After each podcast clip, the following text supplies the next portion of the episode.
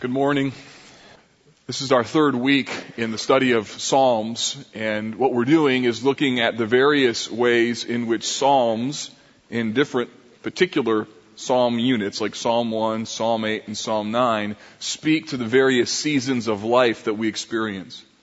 The reason why we love the Psalms so much is that like a good friend or a good counselor, they empathize. They understand what we're feeling. They really reflect sometimes what we're thinking. And when you read the Psalms, um, you can often see yourself or what you feel and go, yeah, that's, that's how it is. That's how I feel. Psalm chapter 1 is where we were two weeks ago, and that was the beginning of the entire study, identifying for us the two paths, the path of the wicked and the path of the righteous. Psalm 8 was last week where we saw David say how, O Lord our Lord, how majestic is your name. You set your glory above the heavens. And then what is man that you are mindful of him? This amazing contrast between God's infinite glory and the humiliation of really what it means to be a human being. Now today in Psalm chapter 9, we're going to examine the whole concept of gratitude and thanksgiving and uh, frankly look at it, I think, from a little bit of a different angle. We hear in verse 1, David say, I will give thanks to the Lord with the whole heart. And what I want to suggest to you today is that David is talking about a different purpose for thank you.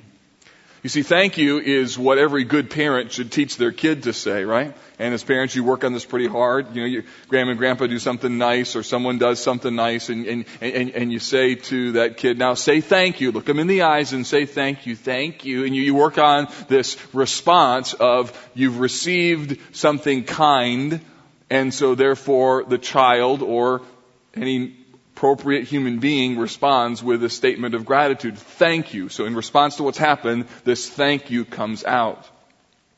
What you see in verse 1 though is not really that.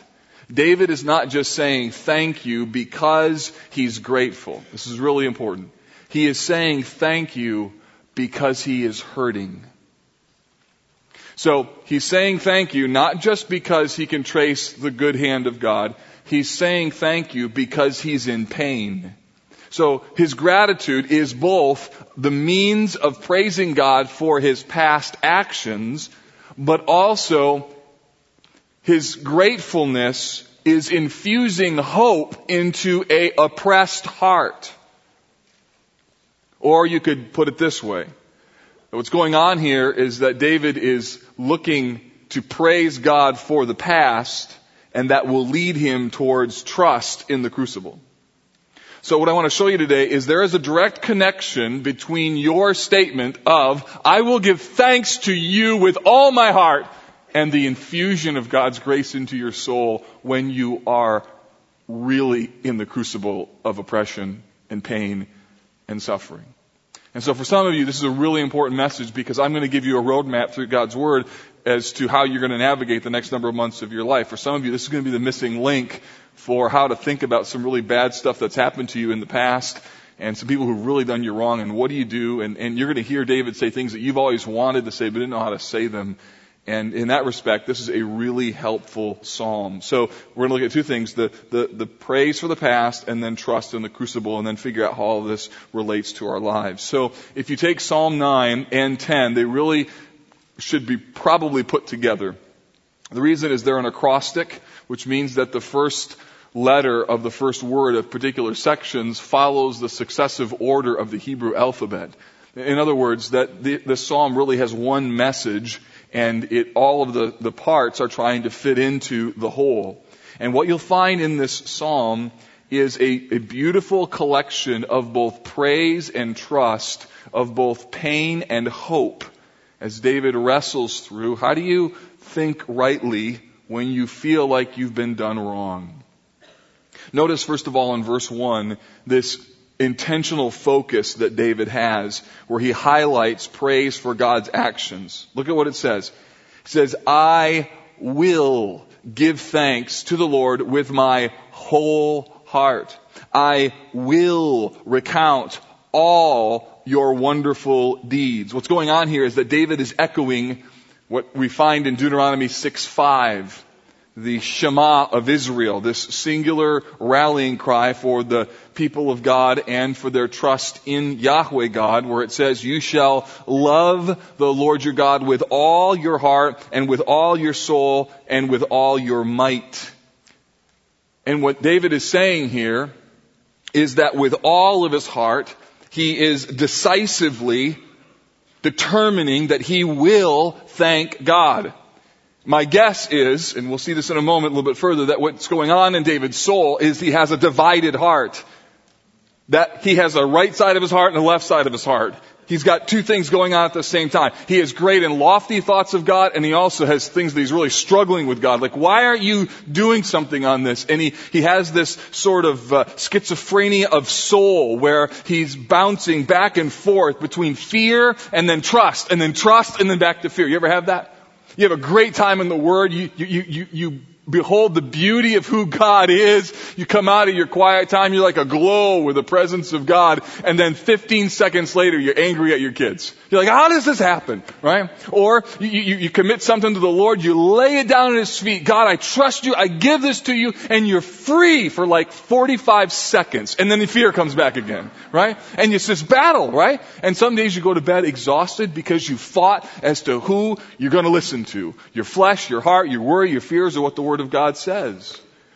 And so I think what's happening here is that David is determining, I will give thanks to the Lord with my whole heart. I will recount all of your wonderful deeds. The word thank and recount are really important words. The word thank is the same word that's translated as confess in other Psalms. For instance, in Psalm 32, 5, where David talks about confessing his sin. But in Psalm 9, the word doesn't mean confess sin, rather it means to confess or to acknowledge or to profess the Lord's actions. So what is David doing here? He, he says, I am going to confess that when I look back on my life, I see the Lord's hand all over the place. And therefore, the word translated here as thank could also be rendered, and maybe even better, as the word praise. Because David isn't just thanking the Lord, like going, thanks for this, thanks for that, thanks for this, thanks for that. Or he receives things, he's like, thanks, thanks, thanks. No, what David is doing is he is taking this divided, bifurcated heart into the presence of the Lord, and he is saying, heart, we will give thanks to the Lord for all of his wonderful works. We will recount to him all of his wonderful deeds. He is praising his God for what he has done. Further, the word recount is equally as important. It is the Hebrew word sopar, and it is used generally of mathematical activities. It's the same word that God uses when he talks to Abraham in Genesis 13 or 15 when he says, number the stars, so shall your offspring be. In other words, he says, look at the sky and count them. Abraham, count them. And so the idea is that in Psalm 9, David, like numbering the stars, is going to number off God's wonderful deeds. He's going to think about the beautiful things that God has done, the mighty deeds of God, and like the previous statement, that he is going to thank him for what he has done with his whole heart. Here, in this little phrase, he is going to consider the innumerable ways in which God has been gracious.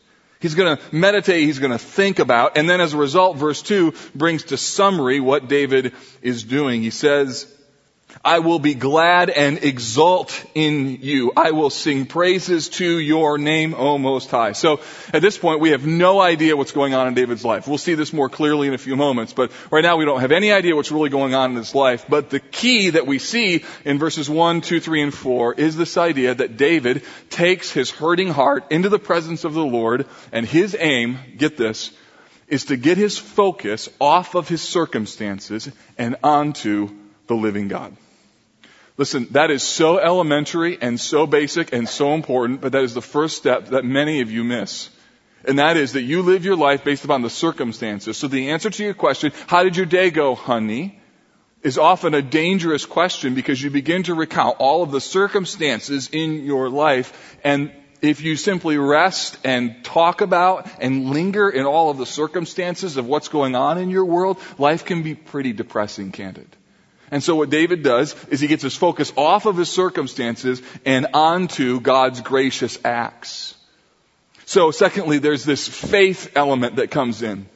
This insurmountable faith. In fact, in verses 3 to 8, we get a better sense of what's going on in David's life. What we find here is that there are some enemies who apparently are opposing David.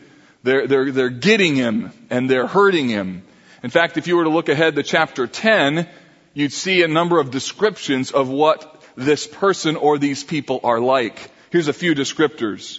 Uh, in verse 2, it describes them. This is chapter 10. These people as arrogant. And then they're boastful in verse 3. Verse 4, they're godless. Verse 5, they are prosperous. Isn't that annoying? I mean, it's not, it's just, it's bad enough that they're arrogant and they're boastful and they're godless, but then they, they're like successful. I mean, that doesn't drive you nuts. I mean, like, at least God, make them hit by a bus or something, right? But no, no, they're just walking around, big puffed up chest, big head, talking all sorts of stuff, being godless. And what's really tough is it looks like they're getting away with it. That, that just, that really burns us, doesn't it? And, and then overconfident. What's even worse, not only are they prosperous, but they're like, ah, see, I, I did all these things, I acted this way, and there's nothing coming my way that's bad.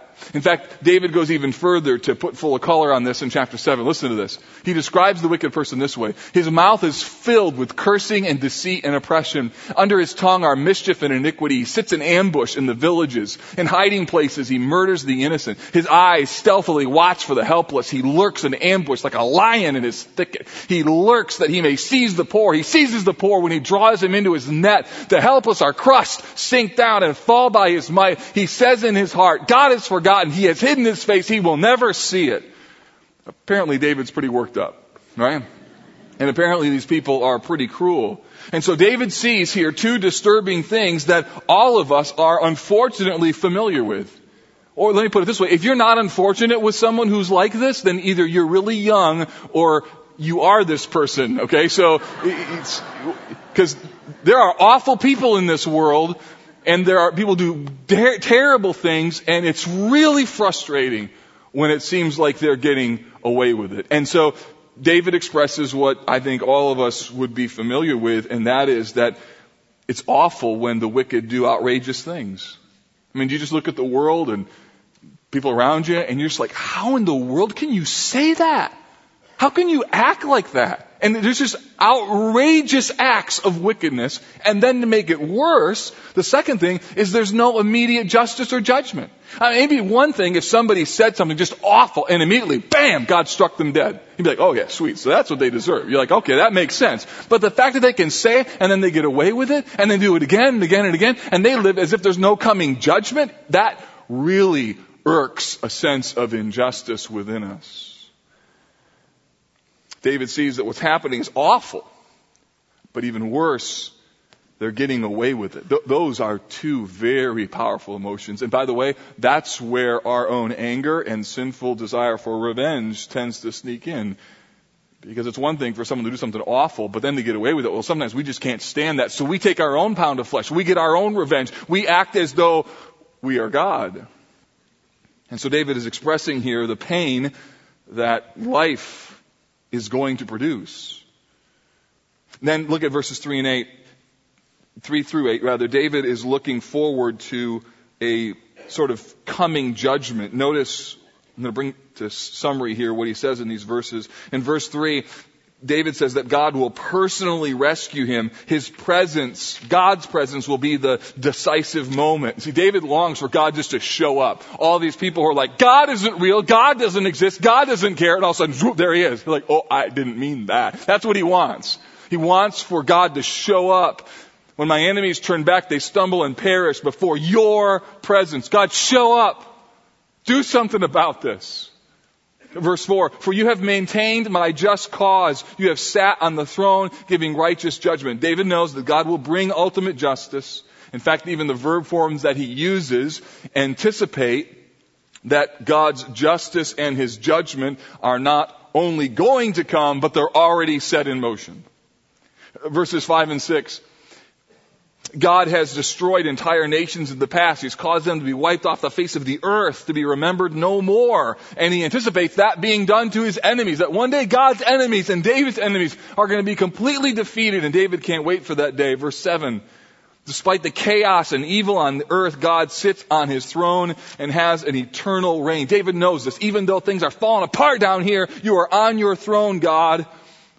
Verse 7, but the Lord sits enthroned forever. He has established his throne for justice. Remember, David isn't saying these things because they're academic truths. He's saying them because his heart needs to hear them. He needs to be reminded in the midst of the chaos of the world that he sees, no, God is still on the throne. He's still ruling. He's, he's still in charge. And then verse 8, from this throne, God will bring judgment based upon true justice, true righteousness, and uprightness. Verse 8, and he judges the world with righteousness. He judges the people with uprightness. So here's what's going on. In the midst of some kind of personal pain, probably some kind of personal attack, David turns to praise. Don't miss that. In the midst of personal pain, he turns to praise. And what he does is he specifically reflects on what God has done in the past. Looking back, he praises God and anticipates that the judgment of God, the deliverance that's going to come through God is already in motion. So he looks at the past and he's confident that God is going to do something because of the kind of God that he has been in the past. And then he makes it really personal in verse 9. He calls God a fortress. I love that imagery. Verse 9 and 10 are great verses. Fact, it'd be wonderful if, if you're kind of in a crucible moment, it'd be a great passage for you to memorize. It says, the Lord, just, just savor these words. The Lord is a stronghold for the oppressed. Any oppressed people here today? Anybody just like, I'm just beat down. I'm weary. I live in a home. It's just awful. My thing at work is just intolerable. My kids, it's just all encompassing hardship going on. Anybody who's oppressed? Well, this text tells us that the Lord is a stronghold for you. And then it goes even further, a stronghold in times of trouble. Verse 10, beautiful verse. And those who know your name put their trust in you, for you, O Lord, have not forsaken those who seek you. It's great. Look at verse 11. Sing praises to the Lord. I mean, if you know the Lord is a stronghold, then sing praise to him who sits enthroned in Zion. Tell among the people his deeds, for he who avenges blood is mindful of them. He does not forget the cry of the afflicted. So understand that David is talking here not about a physical fortress. He's talking in metaphor about a figurative fortress He's talking about being able to run into God's protection, and the basis of that protection is the name of God. So David rests his hope on God's personal care, believing that he will ultimately deliver him, and the sum total of David's confidence in this fortress is captured in those who know your name. So you can run into the name of God and receive safety. Now, if you're a thinking New Testament believer, meaning you've received Jesus Christ as your Savior, you have to hear the rumblings of the gospel in Psalm chapter 9. Because there is this concept that David's enemies in the Psalms are not entirely clear, but yet in the New Testament it makes very clear that man's greatest enemy is sin. The, the greatest oppressor in life is not people, and not even the devil. The greatest oppressor in life is the reality of sin both inside and around us. It creates a, a, groaning within creation that sin in us, this darkened heart, becomes the defining problem of human beings. And as a result, they are under the constant judgment and curse of God. Enter Jesus, who comes and in order to provide a sufficient atonement for these people under the curse of sin, dies on the cross, and then here it comes, and those who put their trust in him are safe under his blood. That's a fortress. That's a stronghold. They are forgiven of their sins. In fact, there's an incredible parallel in Romans 10. Notice how you go into Christ in the name and you are safe. If you confess with your mouth that Jesus is Lord and believe in your heart that God raised him from the dead, you will be saved. What does it mean? You're inside the fortress. You're, you're under the protection. You're, you're under the blood. You're covered. For with the heart one believes and is justified. And with the mouth one confesses and is saved. Skip ahead to the end. For everyone who calls on the name of the Lord will be saved. So there's a safety in the name of the Lord. There's a safety in who and what he is. Meaning that Jesus becomes the ultimate fortress. That he becomes the perennial stronghold for those who flee to him in order to find relief, not just from physical oppressors or people who are oppressors, but they flee first and foremost for the oppression of sin's guilt and the trouble of a darkened heart. And the effect of that is that when you face oppression on the outside and people who are mean and cruel and wicked and you look at all the evil around you, where do you go? You go back to the gospel. You come back to this fortress of Christ. You come back to Him, which is why we just celebrated the Lord's table. Not just to look back. You look back so that when things come in the future, you can go back and say, He was faithful there, He'll be faithful here. I could trust Him there, I could trust Him here. He covered me here, He'll cover me there. If He can take care of my sin, He can take care of my kid, my spouse, my boss, my neighbor, my business partner. The hymn writer put it this way. My faith has found a resting place, not in device or creed. I trust the ever living one. His wounds for me shall plead. Say the chorus with me. I need no other argument. I need no other plea. It is enough that Jesus died and that he died for me. Is it enough? Is it, is it really enough? Is it enough? So that when in the midst of hardship, can you go back and say, it's enough for me that you died. You are a fortress and those who put their trust in you are not forsaken. Because your heart will tell you, no, no, no, no, no, no, this is too much. This is too hard. No one's hurt like this. What you feel in here is more than anybody else can bear. And those are lies that you are believing. And you have to come back to this reality. It is enough that Jesus died and that He died for me. And when you doubt and fear, enough for me that Jesus saves. This ends my fear and doubt. A sinful soul, I come to Him. He'll never cast me out.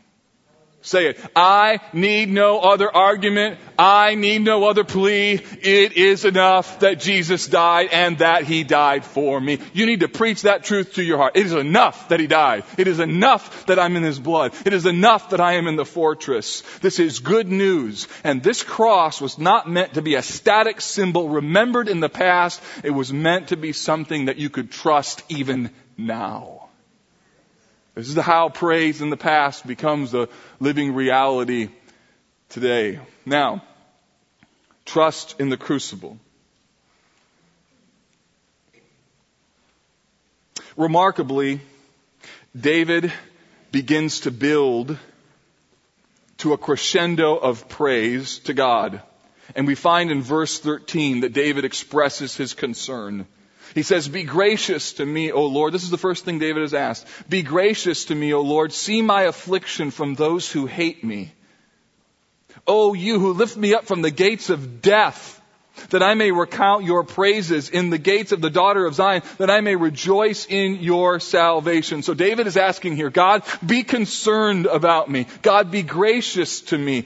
God, David wants God to see what his enemies have done. He said, see my affliction from those who hate me. So David wants what any hurting person wants. They want deliverance and they want justice.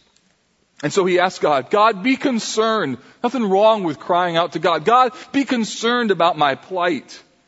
And then the horizon of his focus shifts again to future consequences. Look at verses 15 to 18. He's looking at the fate of the wicked. He looks beyond the circumstances of his own life and his requests of concern from God, and he looks to the ultimate destiny of those who oppose God. Look at verse 15. David longs for this day. The nations have sunk in the pit they have made. In the net they hid for their own foot has they've been caught. The Lord has made himself known. He has executed judgment. The wicked are snared in the work of their own hands. The wicked shall return to Sheol as all the nations that forget God. See what he wants? He wants them to be caught in their own devices. He wants it to backfire on them and he wants long-term judgment. And so what David is hoping for is that the wicked will get their due. He knows it's only a matter of time until the wicked are punished. Look at verse 18. For the needy are not always forgotten. Notice David feels a little bit forgotten, but he's preaching to his own heart. For the needy shall not always be forgotten, and the hope of the poor shall not perish forever. So what David is doing is he's taking these moments when he feels like he's been forgotten, situations when he feels like there is no hope, and he talks in such a way that this will not be my lot forever. I will talk in faith that one day God you're going to make this right. Oh, how many times in your lifetime have you said that? God, you're going to make this right. You're going to make this right. You're going to have to settle this. One of my favorite sermons was given by Jonathan Edwards after he was kicked out of his church. And remarkably, they let him come back and preach one more time before he left. Now that's an interesting opportunity. What do you say to a church who's kicked you out if you have one last sermon to preach? It's really an interesting moment. And what he preaches on then is the judgment seat of Christ. And what he says is this, you can't be right and I can't be right. One of us is wrong, but at the end of the day, it's up to Jesus to sort it out. And that's a really great perspective to have. In that respect, he's free, and so are they. And yet they know one day Jesus is going to really tell them this is what was really going on.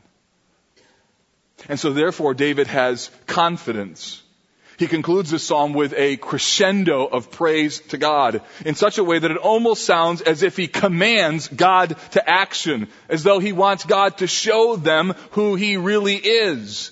Verse 19, arise, O Lord, let not man prevail. You know what he's saying here? Get him, God! He's so confident, the wicked will perish. God, get him! Sic him! Go get him! Arise, arise, O Lord. Let not man prevail. Let the nations be judged before you. Put them in fear, O Lord. Let them tremble and be afraid. Let the nations know that they are but men. That's how he ends. He's like, God, go get them. He wants for God to be seen in might and power. He wants for the wicked to know their place. And David is confidently calling God to set the record straight in order so that they would know who's really in charge. And what's beautiful here is David knows this is God's job, not his. I am so grateful that God does not hear all of your requests or mine for God to get them if he, if you could pull the trigger on the get them button, right? Or, or push the get them button, you're like, okay, get them, bang, and also, chew, they were gone. So you'd have fewer neighbors, right? Uh, you'd probably be a, a lot less people at work, maybe have a few less members in your family, and, and you'd be looking around, and, and I might not even be here. You're like, that's a bad sermon. Get him. And I'd be gone. So, so here's the deal. The reason that I'm grateful that you don't have that power is because there's some of you who pray it over each other. So you got John who's praying, get Joe. Lord, get him. And Joe's praying, get John. And God's going to sort it all out. And if he had the ability, either John or Joe, to really push that button, that would be a scary reality. And so David is calling on God. Nothing wrong with that. Arise, O Lord! Let the nations know that you're God. Let them know that they are but men. At the same time, he is simply placing his confidence in God's ability to be God. So when David says, listen carefully, when he says, arise, O Lord, what he's really saying is trust, David. Trust. When he says, arise, Lord, he is, I think he's preaching to his own heart. Just trust, David. And this is, this is a beautiful call from a man who is hurting and wants the enemies of God and his own enemies, if they parallel, to be dealt with. There are very few more important words that you can say to your own soul when you are in pain than trust, Mark. Put your own name in. Just trust, Mark. Just trust. That's why we love the Psalms so much, is because they speak so honestly to our own condition. David knows what it's like to have this, this bifurcated heart where one moment he's filled with glorious praise and the other he's like, but you, have you forgotten us? Hello, we're down here, we're suffering. They're boastful, they're proud, they're getting away with it. They say there's no God. Get them, Lord, get them. And David is putting his trust in God's ability to be God. The psalm was so helpful. Let me just rehearse three things that I just really want to press into your soul. The first is this. Friends, listen. Gratitude brings grace. Saying thank you to God is more than just an appropriate reaction to God's blessings. It is certainly that, but it's even more. Gratitude to God for His past actions brings an amazing flood of grace to our hearts as we remember what God has done in the past. So when you come to the Lord and say, God, I will thank you, and you start listing off all of the things that you could be grateful for, it's like oxygen begins to infuse your drowning soul. Because gratitude reminds us what we are really quick to forget. That God has been worthy of our trust, and He will continue to be worthy of our trust. And if you need proof, just look back at your life. Or as a, the hymn writer said, when upon life's billows you are tempest tossed, when you are discouraged, thinking all is lost, count your many blessings, name them one by one, and it will surprise you what the Lord has done. It's just amazing. You go back and you think, Lord, you've just been there over and over and over. And not the least of which is that you were there at the cross, you delivered me from my sin, but yet go all the other ways in which God has been merciful to you. So here's my question. So where do you recount the mighty deeds of God in your life? So the reason why I have these notebooks up here is because this is where I recount the mighty deeds of God. These are eight years worth of journals. These have the deepest, darkest moments of my life in them. I told my sons that uh, when I die, burn these, right? So just, you, you gotta promise me this gotta go quick. Read them and then burn them. Uh, don't use any information in them whatsoever. Burn them. You know why? Because this is the journey of my soul. There's, there's, there's pain beyond pain, beyond pain, beyond pain within the pages of these volumes. And yet, you know what else is in here? God's grace upon grace upon grace upon grace. What's amazing, I read back in this one from 2004 and I was meditating, thinking about just an awful season of hardship and pain. And you know what? I'm, I'm still here. I'm happy. I'm whole even in the dark moments, God still helped me to go all the way through them. And so the question is, where, where do you recount the works of God? Because gratitude is not only saying thank you, it's a conduit for God to give you grace. Here's the second thing. Second thing is that on a regular basis, friends, you need a dose of vertical. What do I mean by that? I mean that every day you deal with horizontal issues people, circumstances, problems, budgets, bills, people, sins. It's all coming at you all over the place. And you need a regular dose of the vertical reality to be able to bring your heart into the presence of the living God. And that's why prayer, private worship, corporate worship. I mean, isn't it great? You can stand and sing and say, God, you are mighty to save. And for a few moments, you really believe it. And oh, you believe it when you go home, but then the reality of making lunch for your kids and dealing with their issues and, and a friend that needs a response on an email and all the things you got to do this next week and all those things begin to pile on and before what you're, you're mighty to save starts to go lower and lower and you need to bump up on Sunday go, you are mighty to save so you can make it the rest of the week. You need a regular dose of the vertical that on a regular basis with the Lord and the Word, you are brought to the heavenly places to be reminded that the name of the Lord is a strong tower and those who run in it are safe. And some of you, you feel deflated today, but the reason you feel deflated is because there is no vertical going on. And you're just, you're experiencing the early warning signs of a horizontally lived life. You were made to go vertical and you need a regular dose of it. And then finally, and oh, if I could just push this into those of you who come to service today, either here or worship too, or those who will hear this online, that you would choose to make pain a platform for praise. One of the keys to walking through any difficult season is making the conscious decision that you will not allow painful circumstances, or destructive people or personal hardship to define you or take over your life. To say, this is hard, but this is not going to rule us. And that isn't just behavior modification. If you can say instead, we're going to take this tear filled, heart wrenching, gut kicking moment and we are going to stand on this pain and say, I will recount your wonderful deeds. I will give thanks to you for all you have done. I will sing praises to you. I will exalt in you. Arise, O God. You exalt and you exalt in God by making pain not a platform for self-pity or an excuse for self-indulging sins, but instead as an opportunity to say, God, I need you and would you help me and I will praise you. Over and over, the psalmist calls us to preach to our hearts. Psalm 42. Why are you so downcast, O my soul?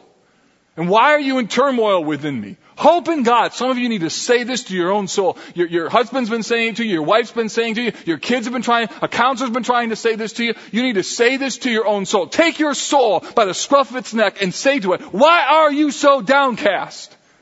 Why are you in turmoil? Hope in God. And notice the connection with praise. I will yet praise Him again my salvation and my God. My soul is cast down within me, therefore I remember you. A change of job, a change of family, a change of relationship, a change of circumstances is not going to work. Instead, powerful God-centered praise creates that reality. So this is what David invites us to do. He invites us to look back and to gain perspective. He invites us to up, look up and gain perspective. That thanksgiving and gratitude has become a balm to a hurting and fearful heart. And understand, the same God who met David in Psalm 9 is the same God who wants to meet you today. The same God who delivered David over and over and over is the same God who can deliver you. It's the same God who delivered us through the shed blood of his son. And what this psalm invites us to do is to realize that, look, you got to get this in your soul that praise for the past leads to trust in the crucible. If you will but turn your gaze from the circumstances of life and say, God, I can trust you. And I will trust you. And I choose today to say, arise, O Lord, I will recount all of your wonderful deeds. I will give thanks to you with my whole heart. And so, O risen Christ, who gives us the ultimate fulfillment of this passage, we thank you that in you we have ultimate trust and confidence. And I pray today that you would empower your people to make pain a platform for praise. Right now, make pain a platform for praise. In fact, College Park, while we are just wrapping up at the end here, I have on my heart those of you who are in the middle of a crucible today. You've come, and this is God's word for you that you need to praise Him in the midst of your crucible. It is the only way out. It's the only way for, your circumstances may never change, but your perspective can if you choose to praise Him. And so today, if you're in a crucible, I'd like to pray for you.